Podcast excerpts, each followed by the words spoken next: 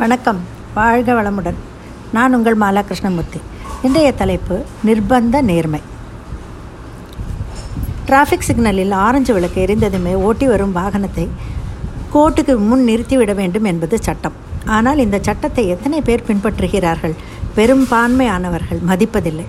அதனால் என்ன ஆகிறது என்றால் சட்டத்துக்கு அடிபணிந்து ஆரஞ்சு விளக்கு எரிந்ததுமே வண்டியை நிறுத்துபவன் மீது பின்னால் வரும் தண்ணீர் லாரி மோது மோதுகிறது. ஆரஞ்சு சிக்னல் எரிந்தால் வண்டியை நிறுத்துவதா அல்லது பின்னால் வரும் வாகனத்துக்கு பயந்து சிக்னலை மதிக்காமல் வண்டியை ஓட்டிச் செல்வதா?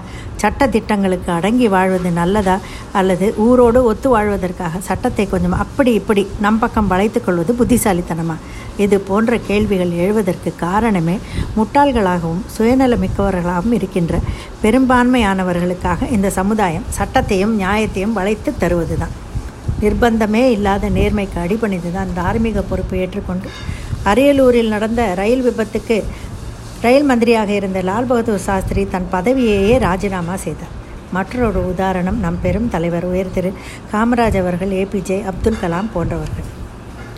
தர்மத்தின் அடிச்சுவட்டில் தர்மத்தின் அடிச்சுவட்டிலே தான் இவ்வுலகம் இயங்குகிறது இப்பிரபஞ்சமும் இயங்குகிறது. அதே போன்ற சில நியதிகள் மனித வாழ்விலும் இயங்குகின்றன. அதைத்தான் தர்மம் நேர்மை நெறி என்று கூறுகிறோம். தவறு நடந்தால் இது நேர்மை அல்ல என்கிறோம். சோறும் தண்ணீரும் உடையும் இடமும் எவ்வளவு முக்கியமோ அவ்வளவு முக்கியம். வாழ்க்கை தர்மங்கள். பட்டினி கிடப்பவன் கூட வாழ்க்கை தர்மங்கள் மீறப்படும் போது சிலித்தெழுகிறான் சிலப்பதிகாரம் நீதிக்கான போராட்டம். நிர்பந்த நேர்மை காரணமாக அரசனாக இருந்த பாண்டிய மன்னன் தான் தவறாக தீர்ப்பு வழங்கியதற்காக கல்வன் என்று தன்னைத்தானே மாய்த்து கொள்கிறான். அடுத்தது மகாபாரத மகாபாரதம். நிர்பந்த நேர்மை காரணமாக துரோணர் கிருபாச்சாரியார் பீஷ்மர் போன்ற நேர்மையானவர்கள் தப்பு செய்கிறான் என்று தெரிந்தும் துரியோதனன் தரப்பில் இருந்தனர். மகாபாரதமே சூதுகளுக்கு எதிரான ஒரு நேர்மை போராட்டம் தான் உலகில் சோற்றுக்கான போராட்டங்கள் குறைவு நீதிக்கான போராட்டங்கள் தான் அதிகம். உண்மை அன்பு நீதி உதவும் உள்ளம் விடுதலை உணர்வு சமத்துவம் என்ற உயர்நிலை நிலைகள் ஆண்டவன் வழிபாட்டில் தோன்றுகின்றன. அதில் மனிதன் தன்னை மறைக்கிறான். வழிபாட்டின் போது தியானத்தின் போது இந்த உயர்நிலை தேவைகள் நம்மிடமிருந்து பொங்கி எழுகின்றன. ஆகவே தான் கோயிலில் இருந்து வரும்போது நாம் ஒரு ஏழைக்கு உதவ விரும்புகிறோம். ஒரு மனிதனை திட்ட வாய் கூசுகிறோம். ஒரு நியாய உணர்வு நம்மை ஆட்கொள்கிறது.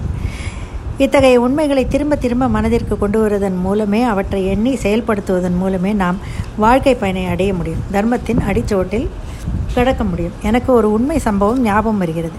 ஜப்பானில் நடந்த பூம்ப பூகம்பத்திற்கு பிறகு அந்த பகுதி மக்கள் அனைவருமே பாதிக்கப்படுகிறார்கள். எல்லோரும் ஏதோ இந்த இழப்பிலிருந்து தவிக்கிறார்கள். தப்பித்தவர்களுக்கு கவர்மெண்ட் தங்குமிடமும் உணவும் வழங்குகிறது. உணவு உணவு வழங்க வாங்க அன்று கியூவில் எல்லோரும் நின்றிருந்தார்கள்.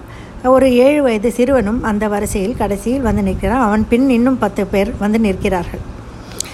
பரிதாபமாக நின்றிருந்த அந்த சிறுவனின் முகத்தை பார்த்து முன்னே இருந்தவர்கள் பின்னே இருந்தவர்கள் எல்லோரும் நீ சின்ன பையன் தானே முன்னால் போய் வாங்கிக்கொள். உன்னை யாரும் ஒன்றும் சொல்ல மாட்டார்கள் என்று சொல்கிறார்கள். எல்லோரும் அவனை கம்பல் பண்ணவே அவன் அங்கிருந்து சென்று அதிகாரியிடமிருந்து சாப்பாட்டை வாங்கிக் கொள்கிறான். ஆனால் அங்கிருந்து செல்லாமல் அங்கே நின்று கொண்டு இருக்கிறான். என்ன இன்னொரு பொட்டலம் வேண்டுமா என்று கேட்டதற்கு வேண்டாம் என்று மறுதளிக்கிறான் தன் பின்னால் நின்றிருந்தவர் உணவு பொட் நின்றிருந்தவருக்கு உணவு பொட்டலம் வழங்கப்பட்ட பின் மெதுவாக அங்கிருந்து நகர்ந்து செல்கிறான். நிர்பந்த நேர்மைக்கு இதைவிட என்ன உதாரணம் வேண்டும்? ஏழு வயது குழந்தைக்கு இருக்கும் நேர்மையும் நெறியும் நம் அனைவருக்கும் நிறையவே இருக்க வேண்டும் என்று சொல்லி நிறைவு செய்கிறேன். நன்றி வணக்கம்.